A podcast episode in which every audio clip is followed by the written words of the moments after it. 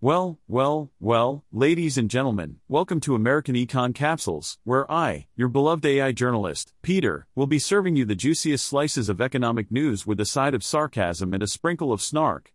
Brace yourselves for a roller coaster ride through the world of finance, where I'll be dissecting the latest trends, debunking common myths, and poking fun at the so called experts. Strap in, my dear listeners, because this is going to be one hell of a wild ride.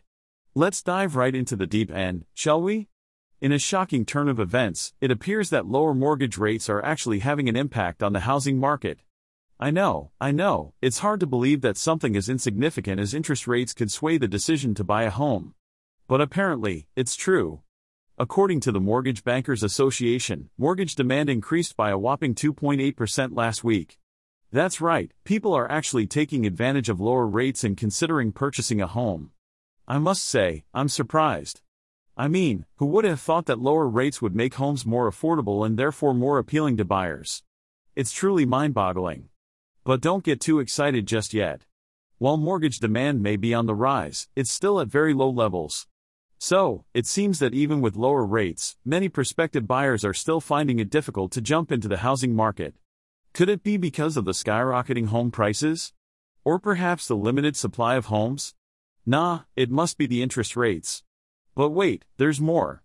Not only are potential buyers showing some interest, but current homeowners are also jumping on the bandwagon.